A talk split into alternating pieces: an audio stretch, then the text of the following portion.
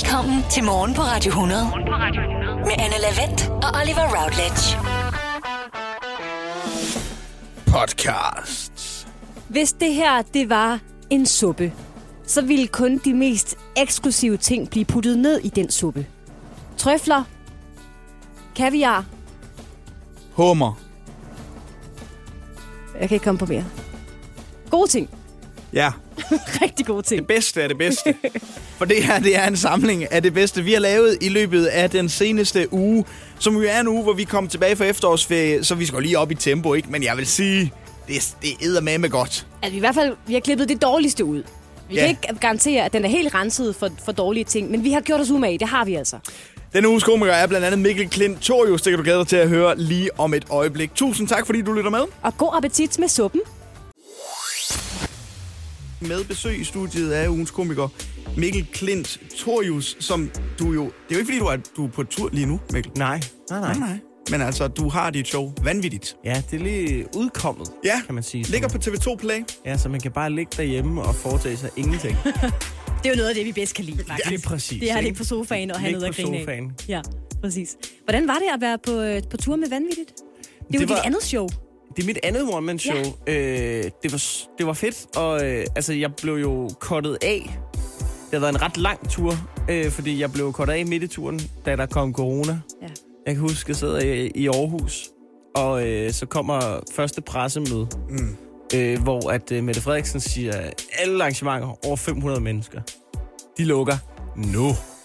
Og jeg kan huske, jeg ved, når lige at lægge noget op på Instagram, og haha, der kan kun være 450, det er mit show i aften, husker du Ej, hvor og jeg- ærgerligt. Ja, du ved, sur røv, Nikolaj Stockholm, fuck, jeg er Adam og Nora, køb billet til mit show, vi er spærregrænsen, og så, øh, så går der tre dage, så lukker jeg. Helt lortet, ikke? Og så sidder man der og ser lidt dum ud og skrive på Instagram. Ja, jeg ved godt, jeg var lidt kok i lørdags. Øh, du ved, jeg har nok set pressemøde. Og så, øh, så går der lige sådan... Ja, der gik, vel, øh, der gik vel sådan et over et par måneder. Og så skal man lave showet igen. Hvor mange shows manglede du? Altså sådan at lave. Jeg manglede, jeg tror, jeg manglede sådan noget 7-8 stykker, men de 7-8 blev på grund af restriktioner delt op til at være dobbelt så mange. Ja. Mm. Fordi jeg skulle lave showet, du ved, billetterne var solgt, og så solgte Ja. vi nogle flere også, men så skulle de jo ligesom lave til dobbeltshows, mange af dem. Og rykkes rundt og sådan noget. Ikke? Jeg var helt nervøs for, folk de bare tænkte, fuck det, og så Ja, det er for svært, indkasserede her. deres billetter og sådan noget. Folk var virkelig søde til at beholde deres billetter. Men det føler jeg sådan generelt set var sådan under lockdown, man sådan beholdt sine ting Ja, for at støtte kulturen. Køb Ja. gavekort Nu hvor- forskellige steder. ja det var jeg Regeringen ikke også støttede positivt så måtte man selv gøre det jo. Ja, men det, men det var nemlig det, men jeg blev, altså sådan, det tror jeg, mange i vores branche var virkelig positivt overrasket over, at folk bare ikke du ved, tog alle de penge, de kunne, men virkelig var sådan, du ved, nej, nej, nu se, hvad der sker, og sådan Ja. noget. Så skulle man så skulle nok skrive, sidde og skrive og svare til mange. Sådan, du, øh, du ved, det er på fredag, altså, eller du ved, hvad tid? Eller fordi de har jo fået 400 mails, fordi showsen var rykket tre gange, eller et eller andet, ikke? Ja, det er også lidt forvirrende til sidst. Ah, der er sindssygt, mand. Måtte du skrive om i dit show? Ja. Øh, ja, det gjorde jeg, men ikke, hvad skal man sige, det, kernen i showet var det samme, men så havde jeg jo ligesom i de der, det der vindue, der var i efteråret, hvor det ligesom åbnede op igen, der var jeg bare ude og høvle stand materiale ind. Ja. Og så, fordi jeg havde premiere i januar, mm. igen, der havde jeg ligesom repremiere på showet. Så jeg var ude og skrev 15 minutters materiale om corona, fordi det var vi stadig i gang i, og skrev noget nyt, og så kan- smed jeg noget gammelt ud. Og så, øh, så tror jeg nærmest to uger før jeg skulle have repremiere, så lukker landet igen. Ja. Ikke? Ej. Og så da man ligesom åbner op anden gang, så alt det der, jeg havde om corona, det var sådan, det gider folk overhovedet ikke høre om mere. Så det talte jeg nærmest ikke om. Så lavede jeg noget nyt materiale om, hvordan det er at genåbne. Mm. Og så, øh, så, så hævde jeg nogle ting ud. For eksempel, jeg havde sådan et bit om Royal Run, hvor jeg hissede mig op over, hvor åndssvagt Royal Run var. Ja. Og det føles bare mega dumt at hisse op over, hvor nederen Royal Run er, når man bare har været igennem en global pandemi. så jeg tror, jeg lavede, jeg lavede det et par gange på Open Mic, så jeg bare kan mærke, der, altså det føles så underligt, det her. Ja. Så det droppede jeg ret hurtigt. Og så har det øh, kommet på, på TV2 Play nu. Ja. Øh, showet vanvittigt. Den proces der, altså sådan, er det noget, du beder om, eller bliver man så kontaktet og siger, hey Mikkel, vi ved, du er aktuel med det her show. Vil du have det på TV2 Play?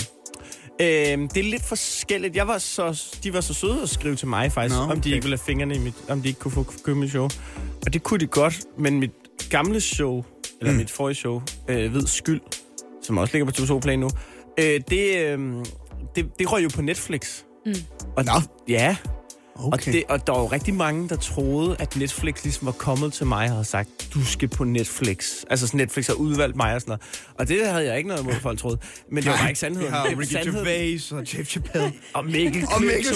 Det var en historie at fortælle, ikke? Altså, så du ved, så den, den lå man bare køre. Ja, ja, ja, ja.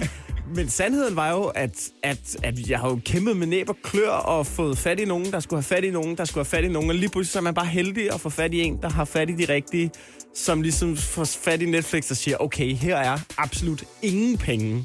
Nej. Og så kan du få lov til at lægge dit show op hos os. Og det, altså i forhold til, hvad det kostede for det optaget, var det, altså det var noget. Jeg tror, jeg, enten, jeg fik opgjort det hele i omkostninger. Jeg tror, jeg fik 1400 udbetalt Oj.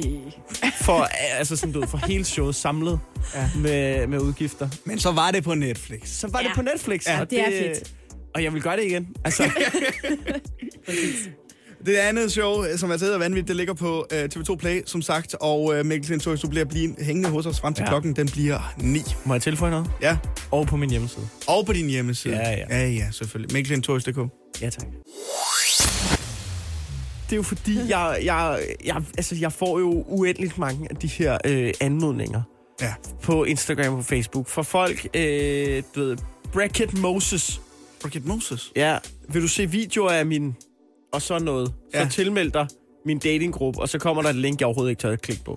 Ja. Altså, jeg forstår... Hvordan finder de mig? Hvorfor Ja. bliver de ved? Men er det ikke, er det ikke bots? Altså sådan. Det Jeg tænker jeg det samme. Ja. Jeg tror faktisk, at... Men jeg er stadigvæk ikke helt inde i, hvordan det fungerer, for der må jo stadigvæk sidde nogen og generere de her Jamen, er det ligesom... robotter. Jeg kan huske, da jeg spillede World of Warcraft, ikke? Nå, ja. Ja, der sad jo også folk, og du ved, øh, der, det var også en masse kinesere, som sad, så havde de alle mulige computere kørende, og så sad de og grindede penge. Er det det samme? Jeg tænker russer lige straks. Tror du, det er russerne? Jeg tænker Det er straks. russerne. Du, jeg du tænker skyder skylden på russerne med det samme. med det samme. Okay. Og, øh, uden skam. Fordi, øh, og det, det ved jeg ikke, om det har jeg altid tænkt over. Jeg tænker, det er russer. er Men, det her. men jeg tænker, fordi jeg får dem også nogle gange, dem her, så, og så sletter jeg det bare. Er det, så, er det er også videre. kvindelige, eller, er det, eller er det Nej, mandlige? okay. Det er kvinder. Det er også kvinder. Okay, men, men jeg sletter det bare, og jeg tænker, hvem er de mennesker, der går ind og klikker på det? Ja. Yeah. Fordi der må være en årsag til, at de her anmodninger og de her falske følgere med let påklædte kvinder bliver ved med at dukke op. Det må være, fordi det virker jo. Det må, Det, der, er må nogen, være der nogen. falder i. Vil Ja. I høre noget, jeg gør? Det her, det skammer mig lidt over. Men en gang imellem, hvis jeg får en venneanmodning på en profil, ikke? Mm. på en, der helt tydeligt er fake sexy time, ikke? Så tit så det, jeg gør, ikke? så går jeg lige ind på profilen, uden at bekræfte, men så kan jeg godt lide at se, hvem har bekræftet venneanmodningen. Ja, det er rigtigt. Så, så, jeg, så kan jeg lige sidde og se, hvem, hvem er de typer, Ja. der tror på det her falder i, og så sidder jeg og kigger, Claus Bøje fra Vemmeløse. Din naive idiot! For helvede, Claus! Jeg er ked af at sige det. Du, altså, du, du er 67 for helvede, ikke? Du er førtidspensionist. Det, der er ikke, du bliver ikke kontaktet ud af det blå af en pornostjerne. En Det gør du 25-årig ikke. pornostjerne, der gerne lige vil møde Claus. Nej, og det er ikke, fordi der er noget i vejen med din tilværelse, men Claus, det er ikke det, de søger. Nej. De findes ikke derude. Men For altså, helvede, Claus. let påklædte kvinder er jo let påklædte kvinder. Og der er jo mange af dem, når man går ind på ja. Profilerne, altså så lig- ligger der nogle billeder, som jeg tænker, for nogen, hvad end man er til, er æggende på en eller anden måde, ikke? Jo, ja. Nej. Altså, nej, men altså... Ja, men, men de er dårlige til det efterhånden. Altså, det er jo ikke... Altså, de er jo ikke... Det, det er så tydeligt, de er fake. Altså, Ja, ja. De, de, Men det, er, men det er tydeligt for, for du og jeg, tror jeg. Jeg tror, det er rigtigt nok. Altså, fordi jeg tror, Claus fra Vemmelev, han tænker, der er sgu noget her. Også fordi, at jeg er i tvivl om, hvor meget Claus er opmærksom på, at der findes øh, hjemmesider, som, som der er bedre til det her, end Instagram-profiler. Jamen, det kan godt være. Det kan godt være, at han bare Altså, han kunne godt være typen, der stadigvæk går ned på tanken for at lege sin porno. Men, Ja, og det skal kan man man have lov, det på tanken? det skal man have lov til. Altså, altså 100 procent. Jeg, jeg arbejdede på en standardstation. Vi solgte pornofilm. Ja. Og det Ja. var lidt akavet, fordi øhm, de var ikke inde i selve DVD-coverne, så vi skulle altså stå og finde dem bagved. Og det, og det var altså Ej. Rigtig svært, når man skulle igennem mange Ej, forskellige slags, og lige nej, finde den nej, rigtige nej, til den mand, der stod og trippede, og de andre, der stod og ventede på franske hotdogs. Og sådan. Det var Ej. altid... Ja, det var altid Fuck, hvor er du... Men et eller andet sted, for de mennesker, der gør det, ikke? Ja. Respekt. Respekt. Ja. Respekt. Præcis. Hold kæft, hvor kunne jeg ikke kunne gøre, gøre det der, men hold kæft, hvor har du is i maven. Og bare sådan, ja, det er det, jeg skal. Og jeg skal også have smøger og hotdogs med. Men jeg vil også sige, jeg kan godt genkende, hvis vi nu siger, hvad hedder han, Claus fra Vemmelev. Ja. Hvis jeg nu sidder og tænker, det kan jo være, at hende her, nu er hun her, den rigtige, der bare gerne vil have sådan en ja. som mig. Fordi der gik lang tid, før det gik op for mig, at de der, congratulations, du er øh, besøgende nummer 1 million, du har vundet, bla bla bla, hvis du klikker her. Altså, der Ja. gik der lige to år, før jeg fandt ud af, at at jeg ikke havde vundet. Eller sådan, jeg blev ved med sådan lidt at klikke på det. Jeg tænkte, det kunne jo være. Prøv at tænke, hvis det var rigtigt den her gang, ikke? Så du går i gang med i det spamfilter og tænker, åh kæft, jeg tjekker slet ikke det her nok, mand. Det er jo millioner, der venter på mig. Og jeg har lært det nu, om Okay. 30 år, ikke? Men det er altså, også det er en interessant udvikling at gå fra øh, altså mails fra, øh, fra Afrika om, at man har arvet en milliard, til at man ved, måden man får fat i folk på nu, det er altså via, via let på klædte kvinder. Ja. Jamen, det har det jo altid været, jo. Ja, det er Det har altid været. Du skal dreje på hjulet med kæmpe Ej, hvor fedt, mand. Mikkel, øh, Det er ikke ligesom for at være hårdt. på bar, det her. Ja, nemlig. Ikke for hårdt, fordi det, det bliver ved Så med stopper det bare- aldrig igen. Det bliver ved med bare at køre. Et dejligt... Pu- Ej, Ej, det var hold, flot. hold da op. Havnede så. Det, var, det, var, det, var, det var et fæsent... Øh, Var det med vilje, at den Nej, det var fordi, du sagde ikke for hårdt, og så, ble- så blev det et rigtig Du må fæsent gerne, altså, du, må- hvis du har lyst til at gøre det igen, må du godt. Hvis du har lyst til at give den en, øh, en Vi skal ordentlig... ikke snakke om politik. Det er som om, det, det er der flere komikere, der ikke er så glade for at Jamen, jeg, lande ved på du, at vi feltet kan med godt gøre det. Jeg er ikke bange for det. Okay. Jeg kan sige det hele, du. Fordi øh, vi er havnet på feltet, der hedder politik Ja. på hjulet med øh, kæmpe H. Og øh, politik, jamen der er jo snart øh, kommunal- og regionsvalg. Ja. Er det bare, bare lige comedy-emne? Nej, det er det ikke. Nå. Det er det fandme ikke. Ej, jeg ved ikke, altså... Det er jo også fordi, at man vil gerne lave materiale, der er så bredt som muligt, ikke? Så du ved, det eneste, du kan gøre, det er lidt en klasse at gøre lidt nar af kommunalpolitik. Men det er jo, selvom man jo er sådan lidt, øh, det er så kedeligt, at man ikke kan stemme, det er jo ret fucking vigtigt jo. Ja, det er det. Altså, det er det jo. Ja. Altså, du ved, for eksempel, i- nu, altså, nu, nu ved man jo lige mest... Jeg ved ikke en skid om kommunalpolitik, men i går så sad jeg med mine venner. Det er så gamle vi er blevet. Så sidder vi og diskuterer det der med, at der, de vil fjerne parkeringspladser i København. Ja, tak. Det er, min eneste, det er det eneste, jeg går op i til kommunalvalget. Ja, men, og det er jo sjovt, det er sådan en, og det er jo kun ting, der påvirker, og det er sjovt nok, alle dem, der har bil, synes, det er en fuldstændig sindssyg idé. Ja. Og alle dem, som ikke har bil, de synes jo, at, øh, ja, selvfølgelig, dejligt, ja. mm. selvfølgelig. Altså, så, og det, og det, er jo, det er jo sådan, det er med alle emner, især i kommunalpolitik. Det er jo, man tænker jo, og det er inklusive mig selv, man tænker jo ikke længere end til sin egen lille næstip. Men sådan er det jo også landspolitisk. Altså, hvis man har øh, rigtig mange penge på sin konto, så vil man da gerne have, at skatten er lav. Altså, øh, sådan er det jo. Ej, det er jeg faktisk ikke helt enig i. Tror du ikke det? Nej. Fordi du har rigtig mange penge på din konto, og du bare betaler din skat med glæde. præcis. Ej, jeg ved det ikke. Ej, det var fordi, jeg læste en gang en. Jeg synes så faktisk er noget omkring det der med, og nu, nu lyder jeg som en eller anden øh, revrød lejesvend og sådan noget, ikke? Men, og det er jo så min holdning, men jeg, kan, jeg synes faktisk, det er lidt fedt. Jeg synes, skat er en ret fed ting. Fordi jeg, Okay. jeg ved godt, det er mange, der er uenige, og det er også helt okay.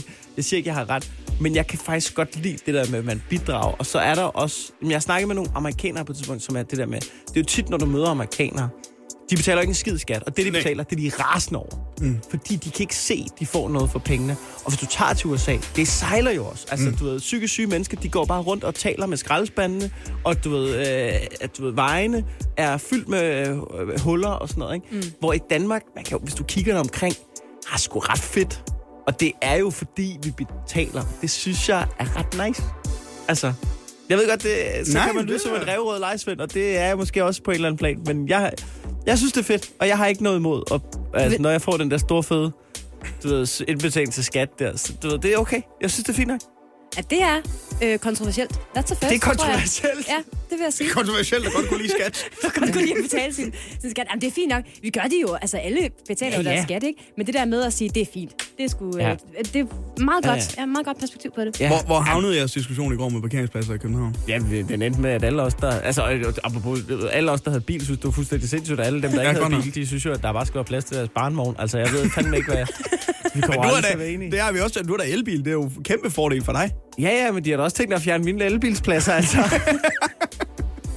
Der er ingen fordel i det. ja, ja. Jeg fik pludselig en holdning til kommunalvalget, da jeg ledte efter en parkeringsplads i 55 minutter. Ja. Så sagde jeg, nu gider jeg ikke mere. Nu skal der ikke være færre parkeringspladser Ja. her. Og, det, og det, er jo- du er fuldstændig ret, Mikkel. Det er jo meget tit det, man stemmer efter. Ikke? Hvis man har, øh, ja. har børn i daginstitution, så tænker man flere pædagoger, bedre Ja, ja, normeringer. og, præcis. og hvis man har en bil, så vil man gerne have flere p-pladser. Og sådan skal det jo også være. Ja. Det stemmer Og man jeg, jeg synes tit, når man snakker om politik, ikke, så er det, man glemmer, det er jo... Alle tror jo, at den holdning, de har, det er den rigtige. Det er jo ikke... Jeg, jeg tror lidt på, at, at uanset om du er højre eller venstre, så det man jo alle sammen stræber jo efter et eller andet par- paradis, ikke? Ja. Spørgsmålet er jo bare, hvordan vi kommer derhen på en eller anden måde. Det tror jeg nogle gange, man glemmer lidt, når man Ved diskuterer betale vores politik. skat. Hvad siger du? Ved at betale vores skat. Ved at betale. Det er det, jeg tror på. Men der er også mange, der siger, nej, nej, du ved, vi skal ikke betale skat, fordi så har vi flere penge til at smide i økonomien, og så vokser virksomhederne og motiverer folk, der ikke arbejder og sådan noget. Og Det kan også være, at de har ret. Jeg tror bare ikke, det er den vej. Nej. Tænk sig. Fik alligevel en god snak ud af politiet. Nej, det var da hyggeligt. Så dejligt. Godmorgen, Laura. Godmorgen. Vores nuværende praktikant. Vores yndlingspraktikant og vores Ja. yndlingspraktikant, Laura, der jo har et fast mandagsindslag. Og, øh, og igen i dag, Laura, kan vi forstå, at det skal handle om bænke. Ja. Det har du ikke valgt at, at ændre. Nej, det har du Du har ikke. jo ellers haft sådan lige en, En uges tid, ja. en uges tid til at tænke over, Ja. øh, om det var noget, der skulle fortsætte. Ja, men det, det synes jeg da. Det synes jeg da, det er. Ja, Og hvor det- er jeg glad for, at de kalder det et fast indslag nu. Det, øh, det Ja. varmer mit, mit lille praktikant. Var det dig, der det gør det? det. Var det det? Ja. Pis. Og, øh, og grund til, at jeg, jeg er fortsat med det her med bænkene, det er jo også fordi, at øh, sidste mandag, da I, øh, da I holdt ferie, der modtog jeg jo en lille besked fra jer, Anne og Oliver, øh, hvor der stod noget ala, hey Laura, vi ved godt, at, at du holder ferie, men må vi ikke nok please høre, hvilken bænk det er, du har været ude og, og anmelde, og hvor mange knaster den skal have. Vi glæder os bare så sindssygt meget. Nej, har du skrevet Det har jeg Har ikke du skrevet, skrevet? ja. Jeg har heller ikke skrevet det. Jeg er ret sikker på, at jeg, jeg fik en besked fra jer. Og det, det havde jeg jo fuld forståelse for, at I glædede jer helt vildt meget til. Øh, men der bliver nødt til lige at sætte foden ned og sige, nej venner. Mm. Lytterne glæder sig også helt vildt meget, og derfor så bliver vi nødt til at vente. Mm. Men, øh, men nu er ferien jo gået, og det er blevet mandag igen. Endelig. Ja. Ja, Og du har Det- været i Odense, det er kan rigtig dejligt. Ja, jeg har nemlig brugt min ferie på at finde nogle dejlige bænke rundt omkring i Danmark, og øhm, jeg har været en tur forbi Fyns hovedstad, Odense. Har du en Yes. kæreste, Laura? Øh, nej, Nej. det har jeg ikke. Jeg begynder at forstå. Jeg leder efter en med samme interesser. Jeg vil bare gerne have, at du kan, kan lide bænke. Og lige at snakke om dem. Brugte min ferie på at rejse rundt til bænke. Åh, oh, Laura. Okay, du har været i Odense. Jeg har været i Odense, og det er fordi, at Mina, hun har skrevet ind til os på Radio 100's Facebook-side. Nå. Og hun skrev, Hej Laura, Danmarks bedste bænk, den ligger i Odense. Eventyrbænken er tæt på H.C. Andersens hus. Magisk. Og det er ikke noget, du bare har Magisk. fundet på det her. Altså, Ej, det er et det er menneske, der har skrevet Ej, til dig yes, og det er sagt, Mina. min, please anmeld den her bænk. Ja. Ja, og jeg synes bare, vi skal høre, hvordan okay. det gik.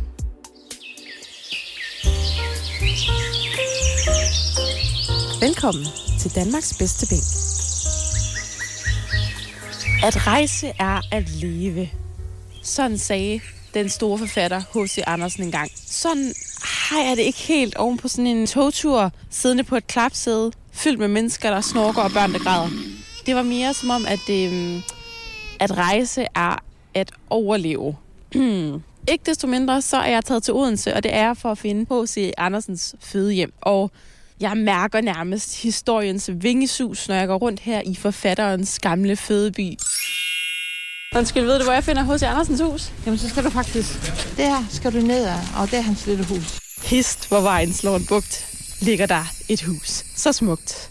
H.C. Andersens fødehjem. Jeg kan dog ikke rigtig lige finde bænken. Øh, hvor søren er den henne? Efter at have let alt for længe, forstod jeg pludselig, hvorfor jeg ikke kunne finde bænken. Det viser sig nemlig, at eventyrbænkene er placeret mellem H.C. Andersens fødehjem og hans barndomshjem. Hvad står der her? De eventyrlige bænke. 2. april 2003 modtog Odense by 13 bænke med bronzerelieffer fra H.C. Andersens eventyr. Udsigtsmæssigt må jeg sige, at de her bænke ser ikke sådan super eventyrlige ud. Det er øh, altså 13 træbænke, en, sådan en firkant lavet af store træbrædder, der er sat sammen, og sådan en lille metalkonstruktion nedenunder. Nå, lad os tage en af dem her. Der er en lille bronzeplade hernede på bænken, hvor der står nattergalen, og så er der en flot nattergal på. Den tror jeg, jeg vil tage. Det er en meget våd og kold bænk, den her. Det må være sådan her, den lille pige med svolstikkerne havde det, da hun sad ude i kulden. Der er en ting her, som den faste lytter af Morgen på Radio 100 vil vide. Jeg kan godt lide, at der er et ryglæn på min bænk, og det er der ikke på den her. Ja, komfortmæssigt, den er ikke for hård, ikke for blød, men den er, den er simpelthen ikke særlig behagelig at sidde på, fordi at den er meget bred, og man kan ikke rigtig finde ud af, hvordan søren er det lige, jeg skal... Skal jeg lægge mine ben ned på den? Skal jeg, skal jeg lægge mig ned? Skal jeg... Jeg, jeg er meget forvirret. Hvis jeg kigger lige ud, så kigger jeg direkte over på Handelsbanken. Kigger jeg over til højre, så kigger jeg direkte ind på magasin. Øh, omgivelserne, ikke som jeg havde forventet. Jeg havde da håbet, jeg skulle sidde og kigge på hos Andersens barndomshjem. Det havde jeg da. Odense, jeg synes, ideen om de her eventyrbænke er magisk. Men øh, den her bænk, den kan altså simpelthen kun... Øh, den kan simpelthen kun få tre ud af seks knaster. Og nu vil jeg altså finde mig en bager, som kan servere mig en ægte fynsk runder med brunner og en kop kaffe. Rigtig god mandag derude. Tak skal du have for det. Ja, Jeg kan ikke forstå, at det ikke kan give flere point, at udsigten hvis man kigger lige ud af direkte ind i Handelsbanken. Jamen, det, jamen det, det var ikke, jeg var ikke helt opringen. Det var jeg ikke, altså. Men du deler knaster, Laura, og ja. hvis jeg husker rigtigt, så er det vel stadigvæk Hillerød, der fører. Det er det nemlig. Mm. Det er, øh, der er en del bænke nu, der ligger sådan lunt i midten. Men det er Hillerød, der tager føringen med 5 ud af 6 knaster. Og det, øh, det er flot. Og jeg kan næsten ikke tro, at jeg siger det her, men nu gør jeg det. Hvis man har en bænk et Nej. sted i Danmark, Ja, hvor man tak. tænker, wow, det er altså en fantastisk bænk. Der er måske oven i købet et ryglæn. Det elsker du, Laura. Mm, det gør Så jeg. skriv ind til os. Vi har en Facebook-side. Vi hedder Radio 100. Du kan også finde os på øh, Instagram. Skriv en lille øh, besked. Så kigger Laura helt sikkert på den. Mm. Se om vi kan slå Hillerød. rejser, rejser rundt til diverse bænke i hele landet. Hjælp en, du holder af med at tage det første skridt til bedre hørelse. Få et gratis og uforpligtende hørebesøg af Audionovas mobile hørecenter. Så klarer vi det hele ved første besøg, tryk dig nemt i eget hjem. Bestil et gratis hørebesøg på audionova.dk eller ring 70 60 66 66. Bare rolig. En skræmme er kun skræmmende, hvis du ikke er ordentligt forsikret.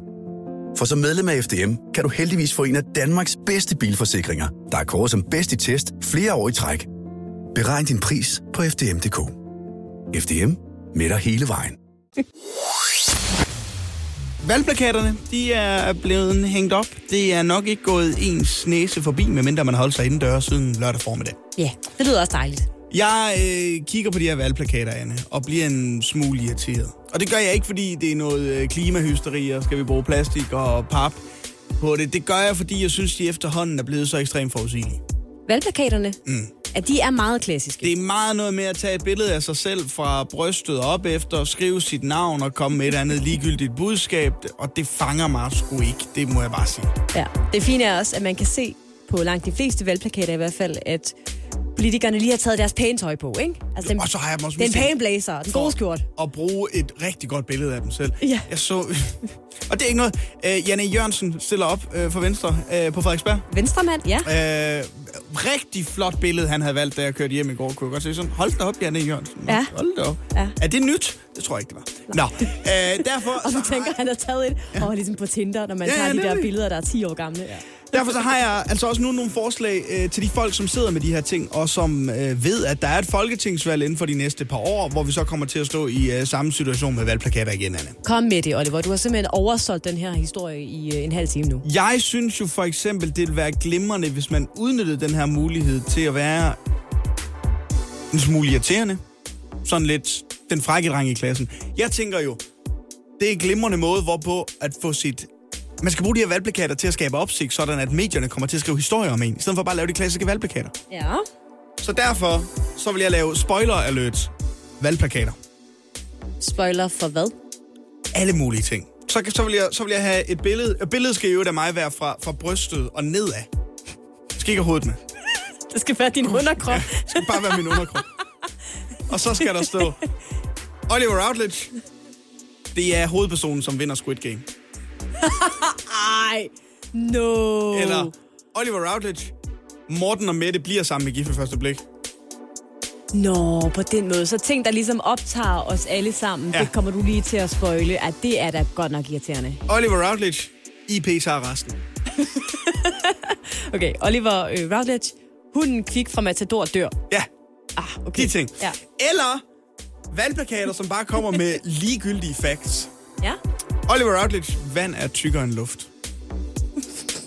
What? Er det, er det overhovedet et fact? Det ved jeg det ved jeg ikke, om man kan sige. Oliver Routledge, et tog er længere end en bil. Som regel i hvert fald. Oliver Routledge, øh, Brad Pitt er ældre end Lars Løkke. Men hvorfor, Oliver? Altså, man skal jo også Men det giver da det samme, om ikke andet, så vil jeg tro, det giver mere. Nej, fordi man... Okay, hvad man... lærer, hvad lærer du om en person af, at der står... Nu tager jeg igen en fra Frederiksberg, fordi det var der, jeg kørte øh, øh, forbi i går. Aha. Simon Arkesen, borgmester og far til to. Jamen, så ved jeg da, at han er borgmester og far til to. Hvad fortæller det om hans politik? ja, det fortæller ikke så meget. Nej. Nej, det, det, kan jeg, det, kan jeg godt, det kan jeg godt se. Men Hvis jeg absolut skulle komme med et slogan Ja, for det her, og så vil jeg finde på noget, som er ligegyldigt, eller bare en eller anden floskel. Mm-hmm. Oliver Routledge. Sammen er vi forskellige. Det er det værste bullshit, jeg nogensinde har hørt. Det kan, det er jo, det, det, jeg, Hvad jeg synes, det? det? det er lige så godt som borgmester, far til to. Undskyld, sammen er vi forskellige. Sammen er vi forskellige. Det siger det heller ikke Der er ingen, noget. der ved, hvad det betyder. Nej. Præcis. Hvad er det? Det er bare et eller andet ligegyldigt. En eller anden... hvis, vi, hvis vi er sammen, så hylder vi forskellighed. Og det skulle alligevel ikke undre mig, at der er nogen, der har taget det slogan. Det, det, langt, eller det lyder sted. også som et eller andet DR-kampagne, vil køre i et halvt år. Hvad skulle dit slogan være? Ja, jeg har tænkt lidt, siden du bad mig om at øh, tænke over det. Og jeg er jo øh, slogan machine her Ja, på programmet. Ikke? Ja. Så jeg har øh, genereret lidt forskelligt. Hvad med det her? Er en event. Nyt er ydt. Ja, Fordi jeg bryder mig ikke om forandring. nej, det er jeg med på. Så du Det kan, også være, pige. Ja. det kan også være øh, Anne, så er alt ved det gamle. øh, det kan også være Anne Stem. Lavend, 90 år indvendigt. stem på Lavent, så får du en, der tilnærmelsesvis har talent. Eller den her, det synes jeg faktisk er meget god. Stem på Lavent, jeg kan magte det. jeg kan magte det. Yes. Jeg synes klart, mine er bedre. Ah, det synes jeg ikke.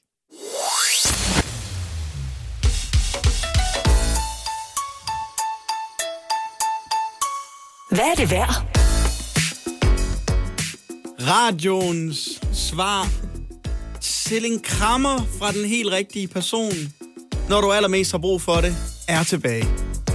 For det er tirsdag, og det betyder selvfølgelig, at hvad det værd, quizzen også er tilbage. Og det er jo her, hvor jeg har været en tur på internettet, fundet et produkt, som er sat til salg, og så er det op til jer to, Anne og praktikant Laura, at gætte prisen på dagens produkt. Den samlede stilling, det er 5-5. Flot. Og den her bjørnekrammer, den holder jeg ikke kun inden for det her øh, studiets seks vægge. Du kan også gætte med, kære lytter. Hop ind forbi Radio100.dk på Instagram. Tjek vores story. Og der kan du se dagens lækkerbisken af et produkt. Og det ved jeg jo, I to allerede øh, har gjort, Anna og Laura. Og øh, lad mig da bare få jeres umiddelbare reaktion. Øhm, hvad? jeg er lidt i tvivl om, hvad man skal bruge det her til. Ja. Umiddelbart, er det noget, man hænger op? Er det et pynt? Er det... Ja... Jeg får lyst til at sige, at øh, jeg tror, at køberskaren er øh, smal. Okay. Simpelthen, jeg tror ikke, tror der er så mange købere til den vare, du har valgt, at vi skal gætte prisen på i dag, Oliver. Men der er mange samlere derude. Men det kan godt være. Jeg tror måske også, ja, jeg tror, du har ret, Laura. Ja. Jeg tror faktisk, det er et ja. samlerobjekt, det her. tror jeg også. Vil I gerne have Ja, lidt øh, gerne. info om dagens produkt? Kom med et. Det er Søren i Hillerød, Nå. som sælger. Og om uh, sit produkt, der skriver Søren. Ultra Rare UR Shell skilt fra 1940'erne. UR Shell glasfibre udråbstegn, udråbstegn. Disse skilte er uhyggeligt sjældne. Og kun meget få stykker blev lavet i en meget kort periode.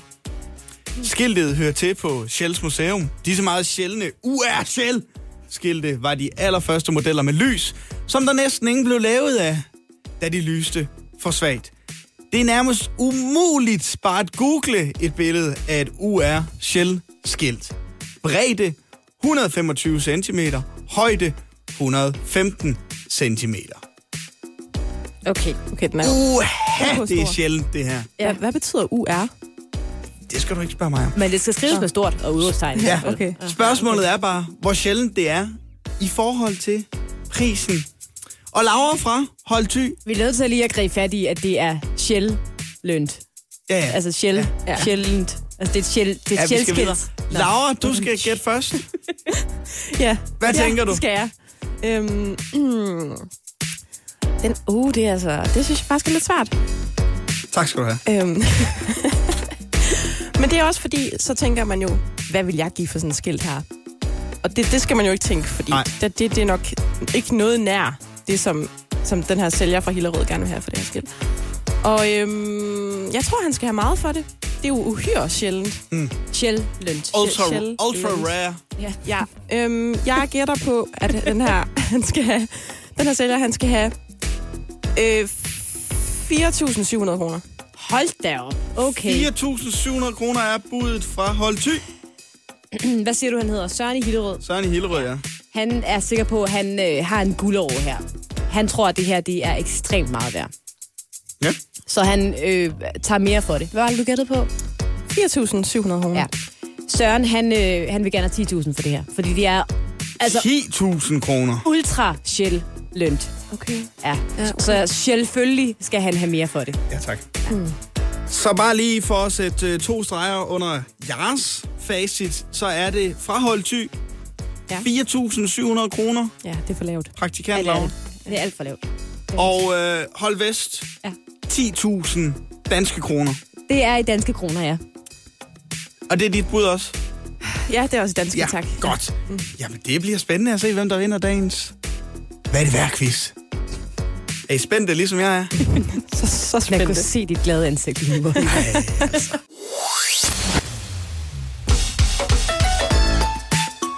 man kan... Der, er- der er spænding herinde. Hold da op. Ja, der Det er lige er til, at man ikke kan være her. Mm. vanvittigt I, øh, har i dag skulle øh, forsøge at gætte prisen på Sørens meget sjældne shellskilt Sjældne. Sjæl, Fra- sjældne. 1940'erne.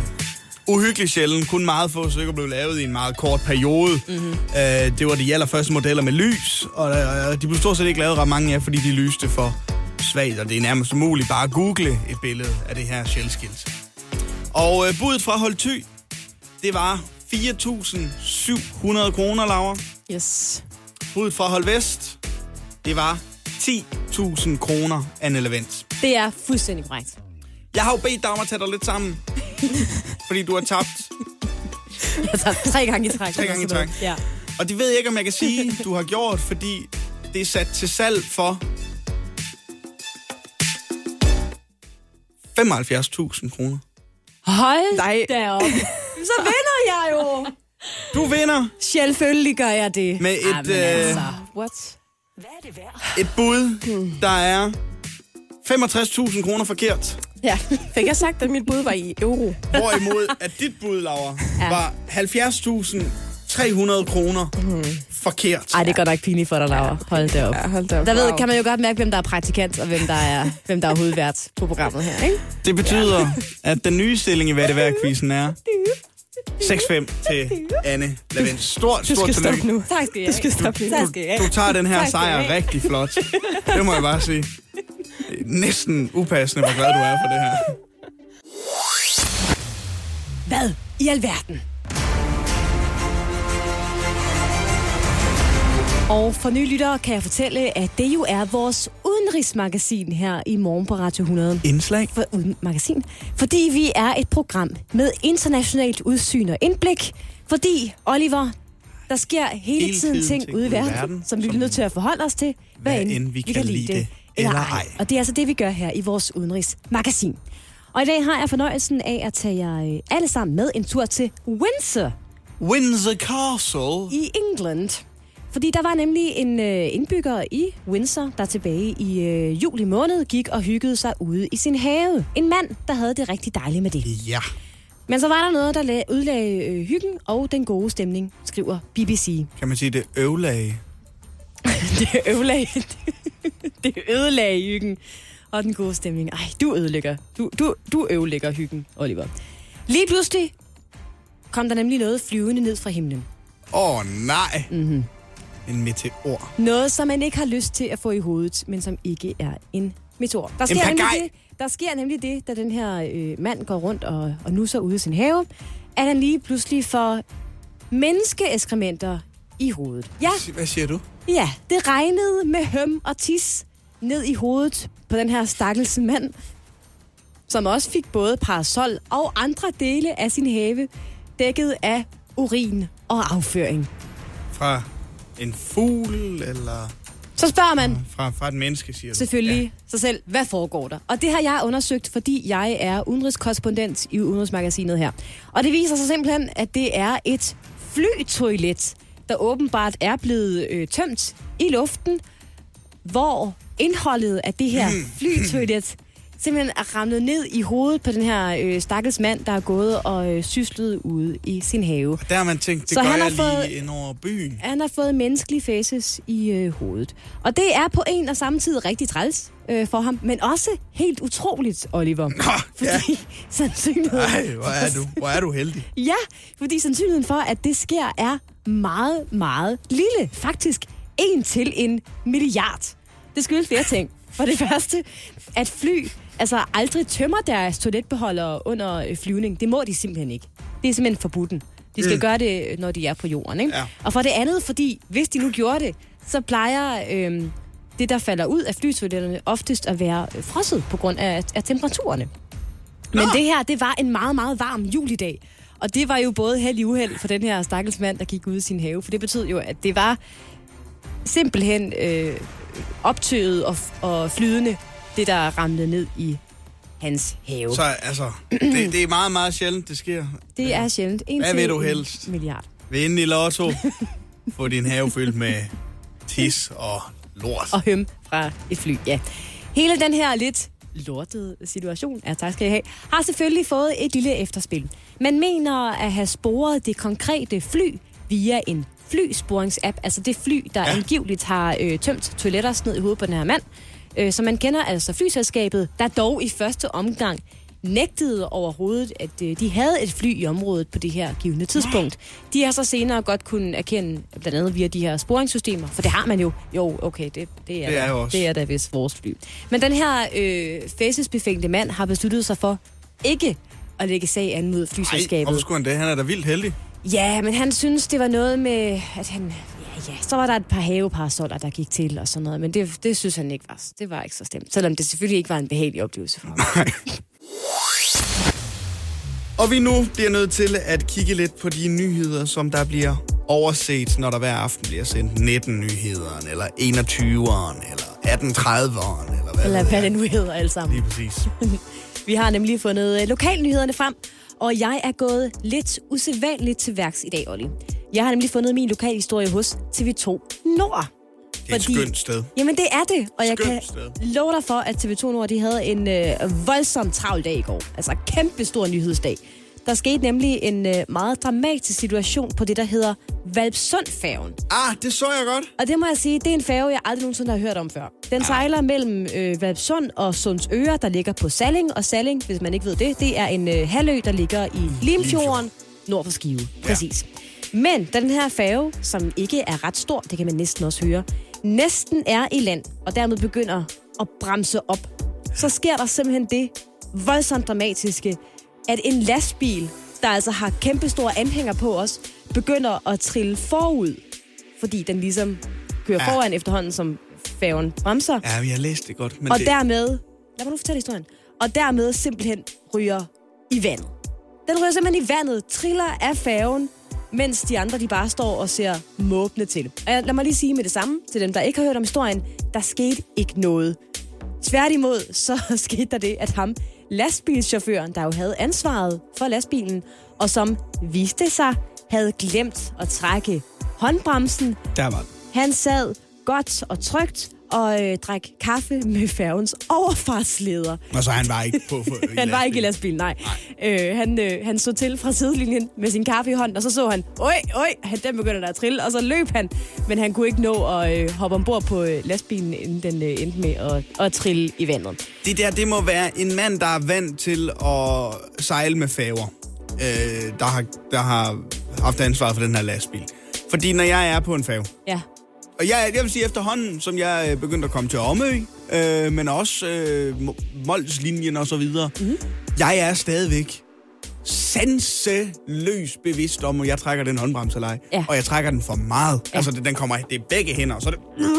Jeg går nærmest gear, konsekvent så- tilbage til min bil, hvis jeg holder et sted på en færge, hvor jeg bare ved, at den skal trækkes, for lige at være sikker på, at den øh, håndbremse nu er trukket. Men ham her, han øh, stod altså og drak kaffe, og havde ikke lige fået trukket den der øh, håndbremse. Og det fantastiske var, at der var nogle meget skønne billeder fra TV2 Nord i går, hvor man kunne se, at folk de, øh, simpelthen mødt op nede, Ja, ved, nede ved havnen, Ja. ja. havde taget kaffe og kage med for nu at se, hvordan og hvorledes det hele foregik. Og de har endnu ikke fået bjerget den her øh, lastbil. De har fået den inddæmmet, så der ikke kommer olieudslip og øh, alt muligt. Så Om det der var, sker jo ikke så meget på de kanter, hvor vi kommer fra hen. nej, men det er også... Jeg, kan godt, jeg ville måske også... Altså, Ja. hvis jeg, boede, jeg ville også lige se, hvordan det så ud med sådan en sunket lastbil. Det ville jeg da. Nå, jamen jeg har taget en øh, tur til Aalborg, hvor et nu øh, tidligere ægtepar, de var, de var sgu lidt, øh, de var lidt i prankhjørnet, da øh, de i august sidste år skulle i retten i Aalborg.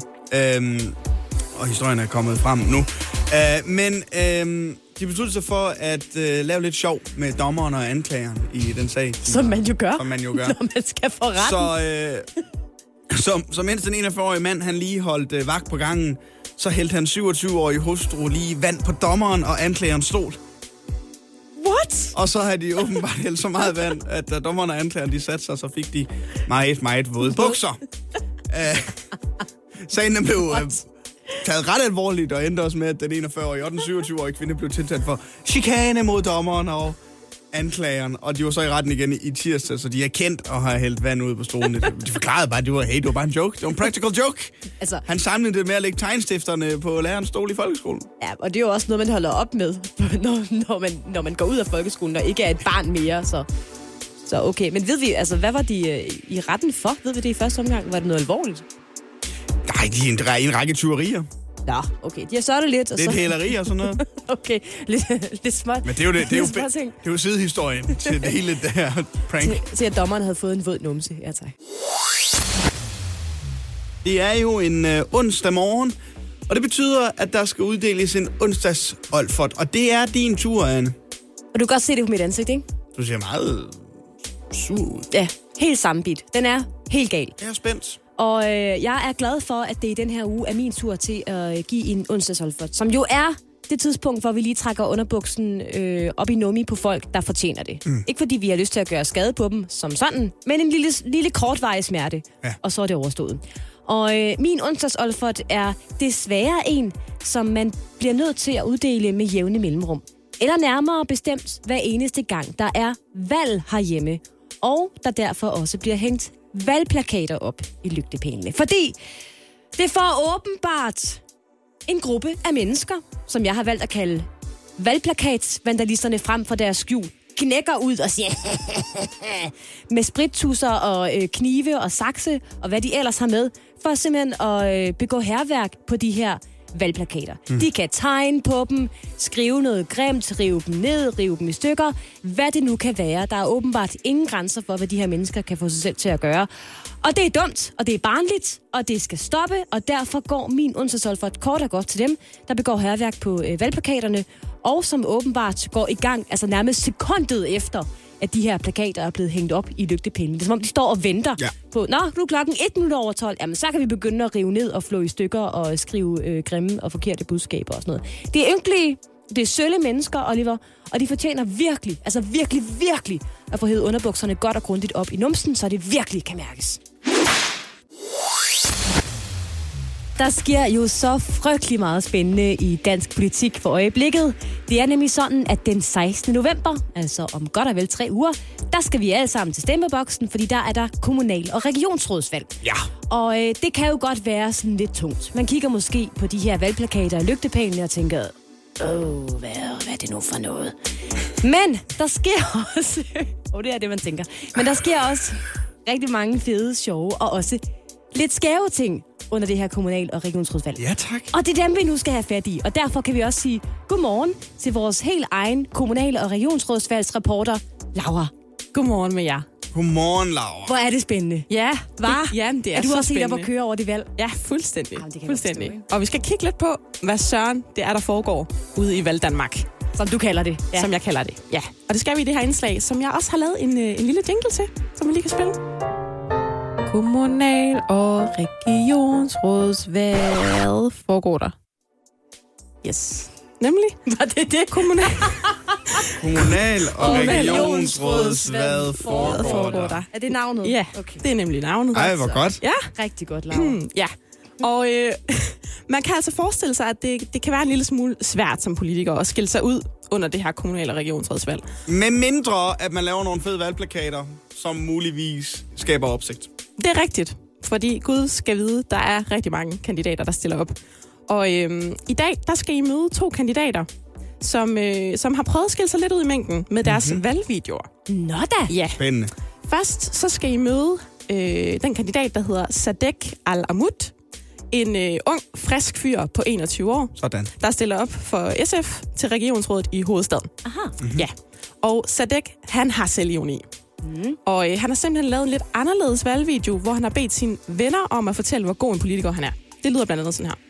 Jeg er helt glad for, at øh, vi, vi kan være sammen her og bare lige spise en god dulle med sådan noget. Det handler jo bare om, at vi skal have det godt alle sammen. Sådan, både fysisk, hvis man har ondt i benet, og mentalt, hvis man har ondt i hjertet, eller hvis man går rundt og døjer med nogle problemer. Og sådan. noget. Jeg tror virkelig, Salik, han, øh, han er glad for at snakke om politik, men han bliver bare ved. Altså på mange måder, det her det spil jo også en spejling af samfundet, ikke? Altså ulighed og socialstigning i det her spil. Flere penge. For at være helt ærlig med os. Vi har en samme struktur. Det. Ja? Ja, det, der blev sagt her til sidst, er, for at være helt ærlig, så lytter jeg slet ikke til det. Okay, det er meget sjovt. Han har ja. simpelthen interviewet sine venner, eller lavet en video, ja. hvor hans venner fortæller, hvor irriterende ham her Sadiq han er, fordi han bliver ved med at tale om politik. Præcis. Det er sådan Okay. okay. lidt en form for øh, sådan lidt omvendt psykologi, måske. Ja. Han prøver ligesom at pakke sin mærkesager ind i en fortælling om, at hans venner synes faktisk, det er ret træls, ja. at han er politiker. Det kan jeg meget godt lide, faktisk. Ja. Det er Ja. meget sjovt. Vi skal øh, også en tur til Sønderborg Kommune. Nej, til Sønderborg. Til Sønderborg. Jeg er ret sikker på, det hedder Sønderborg. I Sønderjylland. Galtland, Laura. Yes. Galtland. Og det skal vi, øh, fordi at her, der stiller Charlotte Ries Engelbrecht op for Socialdemokratiet. Okay. Mm. Ja. Og Charlotte, hun har simpelthen fået lavet en sang. Mm. Ja. Og øh, hun har allieret sig med en gammel kending på rap-scenen i Sønderjylland. Clemens. Clemens. Ej, nej, det er, ikke, det er ikke ham. Jeg er sikker på, at du, øh, du ved, hvem det er, Anne. Det er en, der hedder Elron Harald. Nå! Ikke en, der hedder... Nej, det er da mere min kadet, det Elrond den, Harald. Det er den Elrond Harald. Det er det nu Mere for. min mere kadet. Præcis. Eller, min kadet. han er også hedder legende. statsminister, statsminister, nå, nå, nå, nå, statsminister. Den er også rigtig god. Men det er simpelthen ham, der har Legenden, det er ham, der har lavet en sang for øh, Charlotte Engelbrecht. Og øhm, prøv lige at høre en gang.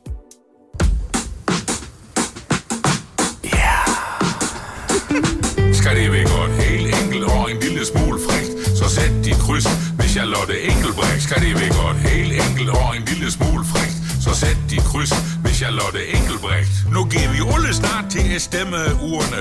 Et knejde, et pikke, et mænde og et krone. Et manden han vil anbefale en enkelt model. Ja, Han har den stadigvæk. skal det være godt, helt enkelt og en lille smule frægt, så sæt dit kryds ved Charlotte Engelbrecht. Var? Det er altså den helt store poesi, der er fundet frem her. Det fra, er det. øh, det, er det. Og der er også en, lille, en god lille musikvideo med, som man kan gå ind og, og kigge, hvor at, Elrond Harald han står rapper, Ja. og Charlotte hun går rundt og ser lidt fræk ud. Hun ser lidt fræk Det gør ud. hun. Ja, det gør hun.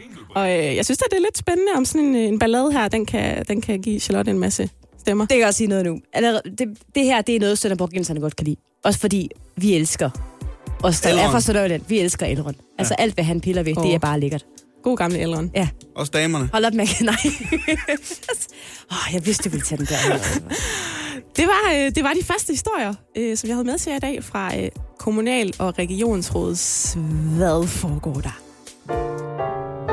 Kommunal- og Regionsrådets Hvad foregår der? Du siger simpelthen også, Laura, at der kommer mere af det her. Det gør der. Ej, det, det skal vi da have, hvis der er Det mere med Elrond. Harald. Ja, så vil vi gerne have det. Der er masser af gode historier derude. Hjælp en, du holder af med at tage det første skridt til bedre hørelse. Få et gratis og uforpligtende hørebesøg af Audionovas mobile hørecenter. Så klarer vi det hele ved første besøg, tryk dig nemt i eget hjem. Bestil et gratis hørebesøg på audionova.dk eller ring 70 60 66 66. I løbet af sidste weekend, der kom der en lidt... Nej, en meget uheldig historie ud omkring den uh, tidligere England og Manchester United fodboldspiller Paul Scholes. En af de uh, bedste midtbanespillere, der nogensinde har været. Anne. Aldrig hørt om ham. Nej, men øhm, der skete det, at øh, der blev delt en video af Paul Scholes, hvor han, Hvad kommer der nu? han bider tårnegl på sin datter. Nej, nej. What? Øhm, og det er en svær sætning at få ud af munden. Øh, og nu siger jeg den aldrig igen. Paul Scholes, han siger selv, at øh, jeg skulle ikke lige være den bedste weekend for ham. Øh, der var lige den her video, og så også en henvisning til, at hans hold, Manchester United, øh, endte med at tabe 5-0 til deres ærgerivaler i Liverpool i løbet af, af weekenden. Undskyld mig, jeg, jeg er helt forvirret. Jeg Er siger det ikke igen. Er det en eller anden fetish, eller hvad, Nej, hvad foregår nej, der? nej. Hvorfor? Jamen, åh, what, hvor er det ulækkert. Nå, okay. Jamen, det skal han da bare... Og det skal han ikke gøre, men altså... Det fik mig så også til at tænke på, øh, jeg synes faktisk, det er synd for Paul, det her. Nej, det han kan bare lade være. Han er havnet i den her historie, uden at have bedt om det. Ja, så, så kan han da lade være med at gøre det der. Øh, Der, der er blevet filmet her. Han er blevet filmet, uden han vidste det, og det er blevet delt, uden han øh, vidste det, ikke også? Mm. Øhm, så det fik mig til at tænke på, hvad vil du være virkelig ked af, hvis folk i smug optog, mens de var hjemme ved dig? Altså noget, du gør derhjemme, som du godt ved, det er sgu ikke. Det er måske ikke lige... Jeg ved godt, det ikke er rigtigt, det her. Men jeg gør det alligevel. Og så er der en, der optager det, og så bliver det delt. Og så vil du sådan være, åh oh, gud, nej, det, det er det pinligste Okay, det nogensinde. vil jeg her." synes var virkelig pinligt. Ja. Jeg tror, vi alle sammen gør noget derhjemme, hvor vi tænker, jeg er glad for, at, øh, at jeg har rullegardiner for mine vinduer lige nu. Ja. Og jeg tror måske, det som jeg, jeg nogle gange har været ved at blive øh, grebet i det, og som jeg synes har været super pinligt, det er, jeg, har, jeg kan simpelthen ikke lade være med at... Øh, og det er, det er lidt ulækkert, men jeg kan Kom med simpelthen det, ikke... Anna. Det er vigtigt. Del ud af din... Okay. Okay. Øh, del, del ud med os. nu ikke gør jeg det. Jeg kan simpelthen ikke være med at... Og, øh, hvis jeg nu har, så mm. kan jeg godt lide at, øh, at trykke bumser. Ej, det er jo ikke. Det gør alle jo. Altså, Gør de det? ja, ja. Okay, altså skal jeg gør være, det skal, meget. Være, det skal være mere sårbart. Jamen, så har jeg ikke noget. Ikke noget, jeg skal dele i hvert fald her. Jo, men det er jo øh, det, der er vigtigt, Anna. Vi skal, vi, skal, Nej. vi skal dele det. Vi skal ud med det. Nej. Du kan godt lide at trykke bumser. Ja, det gør jeg Men kan alle piger ikke det? Nej, der er nogen, der ikke bryder sig om det. Altså, jeg føler, det er lidt ligesom koriander. Det deler lidt vandene. Der er nogen, der synes, det er super lækkert. Øh, også at gøre det på andre. Jeg har da også en gang mellem trykket en bums på en, en kæreste. En fremmed. Eller, ja, en fremmed. Ude i byen. Ej, det har man nogle gange Hey, lyst til, ikke? Du har en stor bums i nakken. Må jeg lige jeg tage ikke den for dig? Må jeg lige tage den? Ej, jeg nogle gange tænker, man sidder og kigger på den. Hvis det er sådan nogen, der er helt poppemodne, jeg, jeg bliver draget af det. Jeg kan nærmest ikke lade være.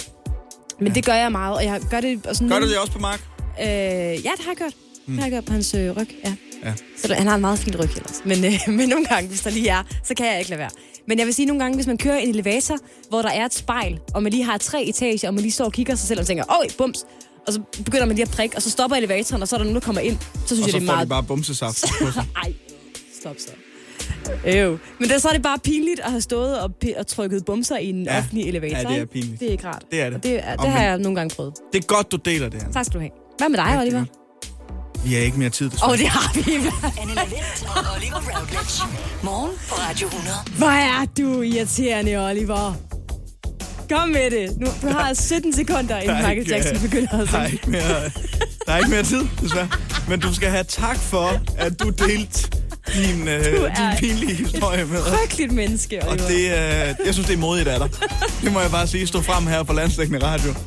Og rigtig dele ud af din sårbarhed. Du skal have hævn på et eller andet tidspunkt. Jeg skal have hævn, Oliver. Og jeg ved godt, Oliver, at det jo normalt er om onsdagen, vi har lokal nyt her i morgen på Radio 100. Men jeg har alligevel lyst til at tage dig med til Vejle Kommune. Fordi Ja. det er et dejligt sted, Det skal Oliver. du have lov til. Tak skal du have. Og øh, det, der har gjort Vejle endnu dejligere her på det seneste, det, det er, at der er blevet etableret en ny cykelsti mellem de to byer, der hedder Ægtved og Ødsted. Og det er jo også dejligt. Fedt, hvis man bor imellem de to byer og, og cykler. Jamen, det er nemlig altså, så er, det er det, rigtig så er det smukt. Målet med den her øh, cirka 3 kilometer lange... Den er ikke, der er ikke længere imellem de to byer. Nej, det er tre gode kilometer. Ja. Øhm, det var simpelthen at få flere cyklister. Man vil gerne have flere til at øh, cykle på strækningen. Før der øh, var der ikke nogen cykelsti overhovedet. Det vil sige, at cyklisterne var på vejen med bilisterne. Og det kunne godt skabe nogle lidt usikre situationer. Men det forstår jeg ikke, fordi normalt, når der bliver lavet cykelstier, så er det vel fordi, der er så mange cyklister, man tænker, at der er simpelthen brug for bedre forhold her til at cykle. Her er der man lavet en i håbet om, at man så gerne vil få folk til at cykle. Ja. Øhm, man havde lavet en måling. Før cykelstien blev etableret, der var der cirka 22 cykli- cyklister øh, på strækningen om dagen. Okay. Altså 22, der cyklede mellem Ægved og Ødsted. Og så tænkte man, På vejen. hvis vi nu på vejen nemlig, hvis vi nu laver en ny, flot cykelsti, så kan det være, at der er flere, der har lyst til at, øh, at tage cyklen i stedet for bilen, hvis de skal den vej alligevel. Er det en super cykelsti, de har lavet? Nej. Nej. Det er en ganske almindelig cykelsti. Men så er det, jeg øh, kigger dig nu ind i dine øh, gule øjne og spørger, Ja. hvad tror du sådan en cykelsti kommer til, altså koster? Vejle Kommune, 3 kilometer. Nu er jeg ikke så godt inde Og det er ikke i, en super cykelsti. Det er bare en ganske almindelig entreprenørpriserne. øh, cykelsti. Nej. Ved jeg ikke, Anne. Men jeg er svært ved at tro, at en kommune kan bruge under en million på noget som helst. Ja, og det har du fuldstændig ret i. De har faktisk brugt 3,2 millioner kroner. Så en million per kilometer. Sådan cirka, ja, har man valgt at, at bruge. Og nu er den her, nu er den her cykelsti færdig, og det er man bare så glad for i Vejle Kommune. Og så er man rigtig gjort klar til, at der er flere øh, cyklister, der skal tage strækningen. Det er jo også en cykel. cykelby Vejle. Altså, man elsker at cykle i Vejle, kan Jamen, jeg det forstå, er- hvis man er motionscyklist og sådan Ja, noget, ikke? Altså, der er gode ja. bakker. Ja, det er bare som om, at, øh, at borgerne i de her byer ikke har øh, forstået, at det er en, øh, en cykelby, Vejle. Nå. Fordi øh, siden at man har etableret cykelstien, er der kommet tre nye cyklister. Så nu er der 25. Nu er der 25, der bruger, Nå, for søren da. der cykler. Og så Men kan det man... er da underligt, man ikke vælger at sælge sin bil, nu hvor der er lavet en 3 km lang cykelstrækning. Jamen, det er underligt. Det forstår jeg da ikke. Det er meget underligt. Og jeg vil sige det sådan her, at i Vejle Byråd, der er man lidt træt af, Ja. at man rundt regnet har brugt øh, en million per ny cyklist Ja. på den her strækning. Fordi det er der, jo, det er der mange penge, det vedkender man da også i, Nå, i okay. byrådet. Ja. Øh, blandt andre Svend Erik Nielsen fra Dansk Folkeparti, han var med til at stemme ja tak Ja, til den her cykelsti i sin tid. Han siger til DR, jamen prøv at høre, altså man kunne lige så godt have givet de her i alt nu 25 cyklister. Til de ældre. Til de ældre. Nej, han, vil, han- altså, han siger, at vi kunne lige så godt have givet de her nu 25 cyklister på strækningen øh, en bil hver for Ja. de penge.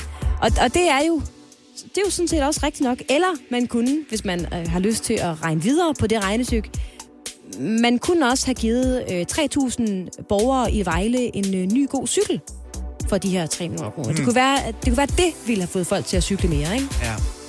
Jeg ved det ikke. Det er sgu da trist, var. Jamen, det er, det, det er da en ærgerlig situation. Men det, er, altså. det er det der. Men, Tænk sig at have brugt 3 millioner skattekroner på noget, folk de ikke bruger. Ja, men jeg vil så sige, dem, der så bruger øh, strækningen fast, er som, som nu er 25 øh, cyklister, de er faktisk glade for Ja, den. det de de er være. glade for den cykelsti. Det, Sådan den er, en den er helt ny dejlig. asfalt der, ikke? Ja. Der kommer man frem. Ja, hvis man spørger dem, om de hellere vil have delt øh, 3 millioner mellem sig, så tror jeg også, de har sagt ja til det. Men jo, jo, nu er cykelstien der det jo. En øh, fredag morgen, hvor vi lige nu er live på vores Instagram, Radio100.dk. Facebook. Facebook? Ja, er det Facebook? gå ind på Facebook. Der hedder Nå. vi også Radio 100. Det er meget nemt. Er det der, er det der vi er live, Laura? Ja, ja. Jeg bliver, nå, jeg troede, det var Du Instagram. bliver lige korrekset Nå, af vores ja, ja. øh, praktikant. Man skal gå ind på vores øh, Facebook-side. Og det er, fordi vi er i gang med, øh, for mit vedkommende, noget af en udfordring, Oliver. Ja, tak også for mig, Anne Lavent. jeg kan jo ikke tale for dig, Oliver Routledge. Det handler om, at vi to vi har øh, fået til opgave, jeg ved ikke engang, hvor den her øh, idé er, er startet henne, men vi skal simpelthen øh, skære et græskar ud i løbet af den her morgen. ja, fordi øh, altså, Halloween er kommet for at blive. Simpelthen. Så vi kan Øh, godt lære det nu. Og som du vil sige, Anne, der sker hele ting, ting ud i verden, som vi er nødt til at forholde os til, hvad Men vi kan lide vi det. kan lide det. Eller ej. Eller ej. Og øh, vi har aldrig rigtig været de store øh, Halloween-folk. Øh, vi har aldrig rigtig øh, skåret græsker Jeg har aldrig skåret et græskar før. indtil nu. Indtil nu, fordi... Fordi vi er i gang. Ja. Og øh, Laura, vores praktikant, har gjort øh, forarbejdet med at udhule græskarret. Så nu er vi ligesom i gang med at finde ud af, hvordan de skal se ud hver især. Og øh, jeg er gået øh, lidt mere planlægningsagtigt til værks. Jeg er begyndt at tegne på mit græskar. Det er jeg også. Er du også det? Ja. Okay. Med en permanent tus, der ikke ja, kan slettes. den kan simpelthen ikke slettes, og det er sådan her, det kommer til at se ud. Det er det, man kommer til at skære efter. Og jeg kan godt se, nu hvor jeg er begyndt at tegne, at jeg går efter det bekymrede look. Nå. Min ser en lille smule bekymret ud. Indtil videre i hvert fald. Er det noget, jeg kan- være, er det det noget, jeg kan Ja, jeg kan lige prøve at vente. Ellers kan du gå ind på vores Facebook jo. Ja, men jeg sidder ikke på de sociale medier, mens vi er på arbejde. Det ser sådan her ud. Det er godt nok to meget forskellige øjne. Jeg kunne ikke lige finde ud af at gøre ens. Den ene er helt lige, den anden er virkelig skævt. Det er meget tidligt, du mobber mig med mine øh, evner. Jeg er jo også en elendig tegner, så det er måske... øh, Jeg har besluttet for, at øh, at jeg jo er øh, firmadsmand. Jeg Ja. har set det her som en mulighed for at øh, både udtrykke mig kreativt, mm. men også understrege over for vores chefer, at øh, jeg er virkelig glad for mit arbejde. Det er dejligt. Vi Sådan har en- jo også en- snart lønforhandlinger, En ikke? fedte-proces. Ja. Så jeg gået i gang med at prøve at lave Radio 100's logo. Det er svært. Det Kan er jeg forestille mig. meget svært, har jeg fundet ud af. Jeg har indtil videre fået lavet et R, og, og, og, øh, Og en god start. og starten på A'et. Nå da, ja, det kan jeg godt Men se. nu skal jeg lige finde ud af, hvordan jeg får fyldet ind i A'et, sådan at jeg kan, Sådan, så det ligner et... kan blive udhulet, du ved. Ja, præcis. Øhm, og det har jeg fundet ud af, det, det, det aner jeg ikke noget om. Jeg har fundet ud af til gengæld, mens vi sidder og taler os to, at øh, det ikke er godt at bruge en, øh, en simpel urtekniv kniv til, øh, til at skære kan ud. Det er som om, den er ikke stærk nok til at Jeg bryde har ikke igennem prøvet endnu at skære. Nej, du er stadigvæk i tegneprocessen. Ja. ja. Det her, det bliver en lang morgen, Oliver. Ja. Øhm, men vi, øh, vi kan altså øh, konstatere, at vi ikke er så gode til det her. Du, altså, dit er meget skævt. Jeg, jeg, jeg, har, jeg har stadigvæk optimismen ja, at okay. læne mig op af. Ja. Men øh, det er klart, jeg kan da godt se, at jeg måske har, øh, har bidt, bidt over lidt mere, end jeg kan spise lige nu. Du har taget stort græskar i munden. Ja, det har og jeg nu altså. kan du ikke få det ud igen. Nej. Det, øh, og det er ærgerligt, når det sker. Men i det mindste, så har vi kun afsat sådan cirka fire indslag til det den her morgen. Og jeg kan da godt allerede mærke nu, nu hvor vi er færdige med det første, at øh, det er mange. Ja, det bliver på alle måder en meget lang morgen, det her. Jeg er klar. Er du det? Det finder vi ud af. Du er i hvert fald klar med din bosserlyd. Der er alt for mange, der altså, sidder og skider ude i skoven. Den er klar. Den er super klar, og det er dejligt, fordi jeg har fundet fem citater fra øh, de historier, vi har talt om i ugens løb, Oliver. De historier, der har øh, fyldt mest. Så kommer jeg med et citat, og så er det op til dig at bosse dig ind med din lyd og øh, fortælle mig, hvem der har sagt eller skrevet det pågældende citat, og i hvilken forbindelse det er sagt eller skrevet, altså hvilken historie det knytter sig til. Det vil sige, at der er to point at hente for hver eneste citat. Ja. Første citat lyder sådan her. Charlotte er en godte, men det fatter du vel. Der er alt for mange, der altså, sidder og skider ude i skoven. Ja, Oliver? Det er El Ron Harald, ja. der har sagt det her. Og det har han sagt i forbindelse med den valgsang, han har lavet til Charlotte Engelbrecht. Charlotte Engelbrecht. Skal det være godt helt enkelt og en bitte smule frægt. Så sæt, Sæt dit kryds, kryds ved Charlotte Engelbrecht, Det er som korrekt. stiller op for Socialdemokratiet i Sønderborg Kommune. Det er også fuldstændig korrekt. Hvor er det flot, Tak skal du have. Det er nemlig uh, Ellen Harald, god gamle fra Mere Min Kadet, der er blevet overtalt til at lave en valgsang for en uh, lokal kandidat til Sønderborg, uh, Sønderborg Byråd i forbindelse med kommunalvalget. Meget flot. Tak to point var der lige der. Ja. Andet citat. Jeg kommer ikke til at gå ind i tekniske spørgsmål. Der er alt for mange, der altså, sidder og skider ude i skoven. Oliver? Jamen, øh, er det ikke øh, vores statsminister, Mette Frederiksen, der sagde det her, da hun blev øh, konfronteret med øh, de slettede sms'er fra hendes øh, telefon, i, øh, det kom frem, da det kom frem i Mink-kommissionen, at øh, både hende og andre ledende medlemmer af statsministeriet har øh, sat deres telefon til at slette deres sms'er efter 30 dage. Er det et spørgsmål, eller var det et svar? Det er mit svar. Det er også et rigtigt svar. Så hold du endelig fast i det, Oliver. Der er to point. Det er nemlig statsminister Mette Frederiksen, der ikke kommer til at gå ind i tekniske spørgsmål angående de her øh, slettede sms'er i øh, Stinky Minky-sagen, ja. som vi alle sammen følger tæt i øjeblikket. Eller nogen af os gør i hvert fald. Tredje citat lyder sådan her. Chaufføren sad inde hos mig og drak kaffe, som han plejer. Mm. Chaufføren sad inde hos mig og drak kaffe, som han plejer. En ret stor historie. Nu hjælper jeg dig lidt og siger, at det er en øh, historie, som jeg havde med i min lokalnyt.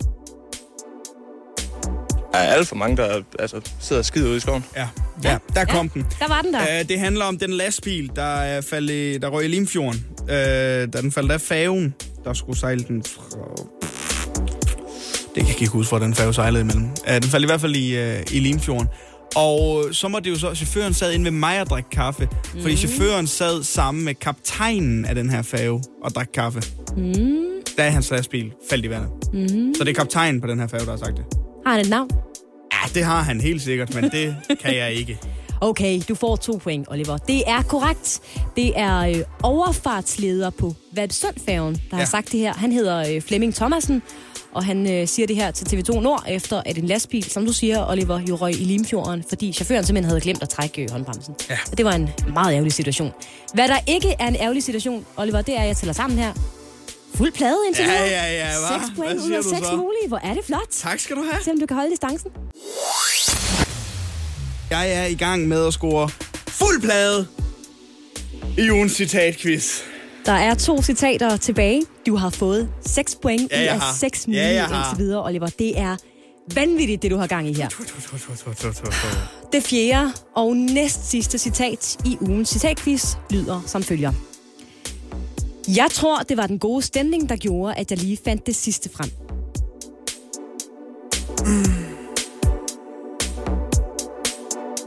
Ja. Der er alt for mange, der altså, sidder og skider ude i skoven. Du ligner en, der jeg har et en åbenbaring. Ja?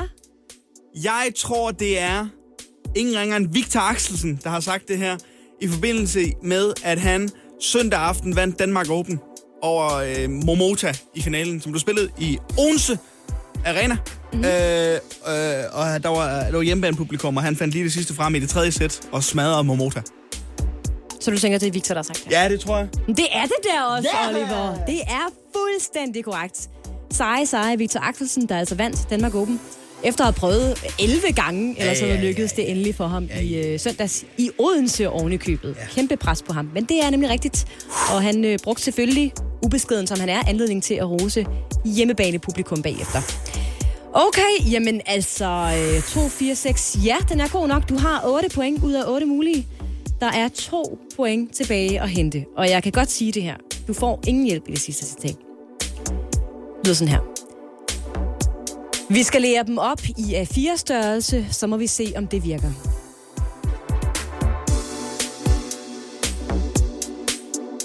Ja. Mhm. Du tænker... Der er alt for mange, der tænker altså, sidder og skider ude i skoven. Ja, Oliver. Du har bosset dig ind.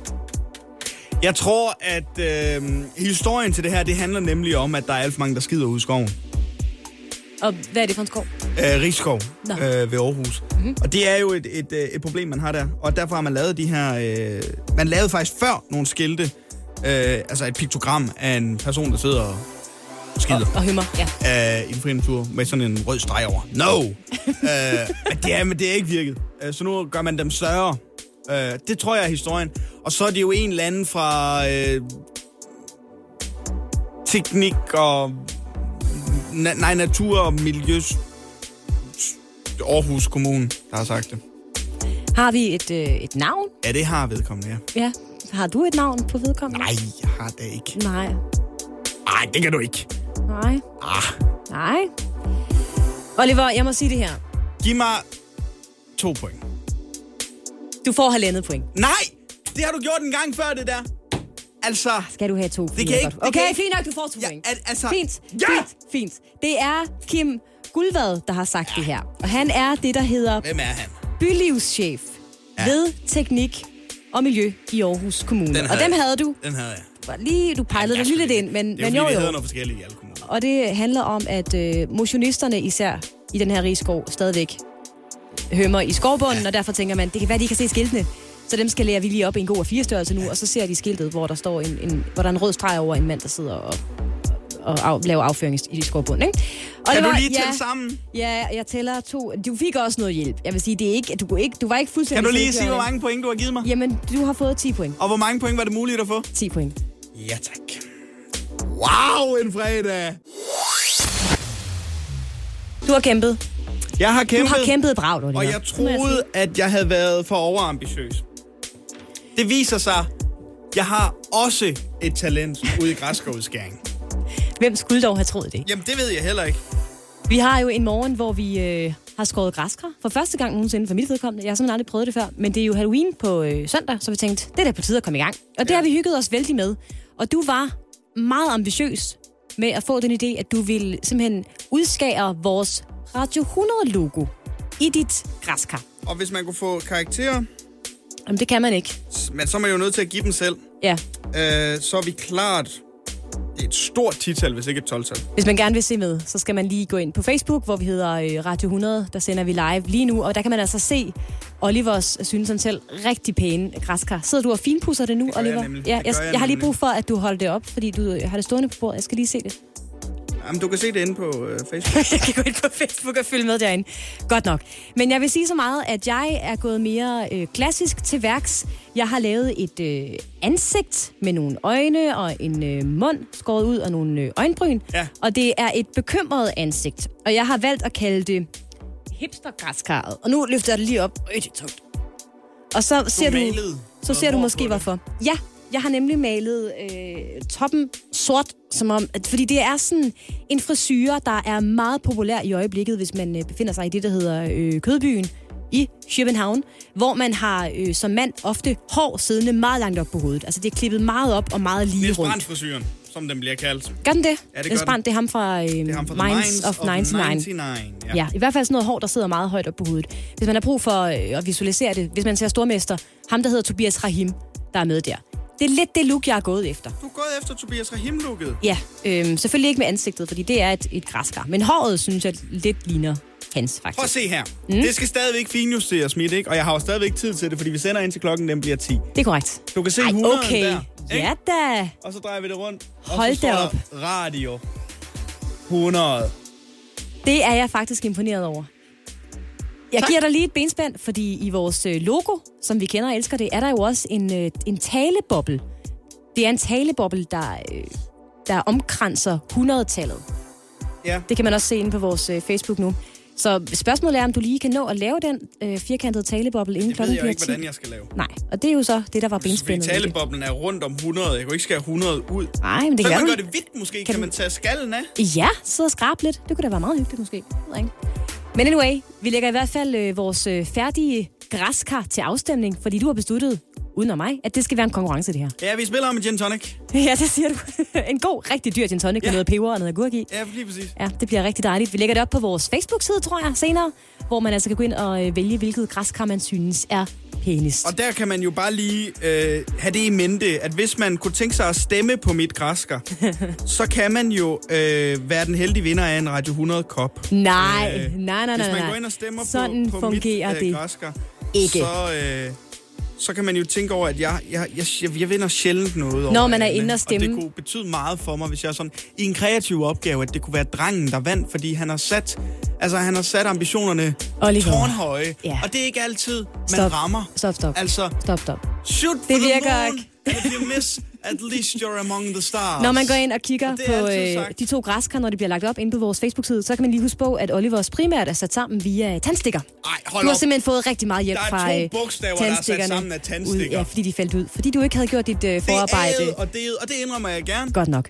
Yes, men det skal Men man bare jeg lige lærte huske. min fejl, Ja. så O'et og nullerne, de hænger Nu bliver det præcis, også som de skal. meget detaljeorienteret. Vi lægger det op på vores øh, Facebook-side, så hold øje med den, og gå endelig ind og stem. Stem på mit, stem på mit, stem på mit, stem på mit. Godmorgen. Det her er Radio 100.